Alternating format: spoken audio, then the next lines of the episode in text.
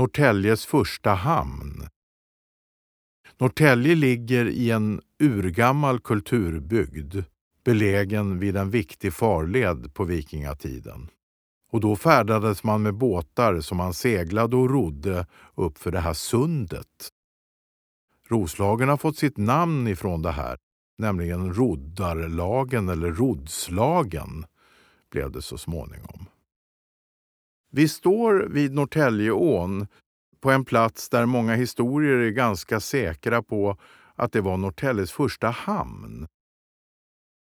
På vikingatiden, som var från slutet av 700-talet till 1100-talet efter Kristus, på den tiden var vattennivån cirka 5 meter högre än idag, och det här var ett havssund, vilket möjliggjorde en hamn på den här platsen. Längre upp vid ån fanns dagens gallbro, en av stans äldsta broar.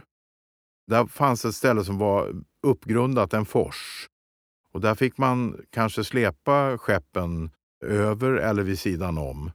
Eller så omlastar man de allra största fartygen för att kunna fortsätta vidare på 700-leden in mot det inre av Uppland. Sen har ju hamnen successivt flyttat nedåt vartefter landet har höjts. På vikingatiden stod Norrtäljestenen alldeles in till vägen som idag går upp till Väddö. Men idag står den på sågbacken på ett helt annat ställe. För att man ska kunna titta på den idag så var det ett mycket bättre sätt att ställa den mera publikt, så att säga.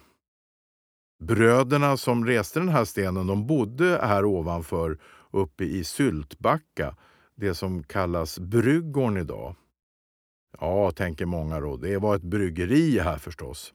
Nej, bryggård kommer sig av stadens bryte ungefär, eller kungens bryte som bodde här. Bryte var vikingatidens och senare också fogdar som skötte kungens gårdar och de trälar som arbetade där.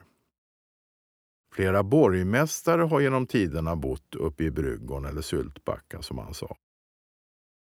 Roslagen är en ganska sen beteckning och förekom i skrift första gången 1493. Men det är namnet på en mycket gammal kulturbygd som härstammar från roden. Fortfarande efter vikingatid var landskapet här uppdelat i 3 så kallade folkland. Tiundaland, Attundaland och Fjädrundaland. Och i 2 av de här folklanden, Tiundaland och Attundaland, där Norrtälje låg, fanns det så kallade rod, eller roddarlagen. Rodslag eller roddarlagen är urgamla. De kom till redan innan vi kunde segla, så bildades det roddarlag. Det delades in i så kallade hund. För det gick 100 roddare på en hund, som bestod av 4 skepp med 25 roddare i varje skepp. Så hundare blev ett mått på hur många krigare man kunde mönstra. Ur detta bildades också så småningom den så kallade ledungen. När kungen fram på medeltiden skulle ut och härja någonstans till sjöss så tillkallade han sina skeppslag i ledungen. Telgeboas skipplag kan man läsa redan på 1200-talet. Norrtälje hade alltså ett eget skeppslag.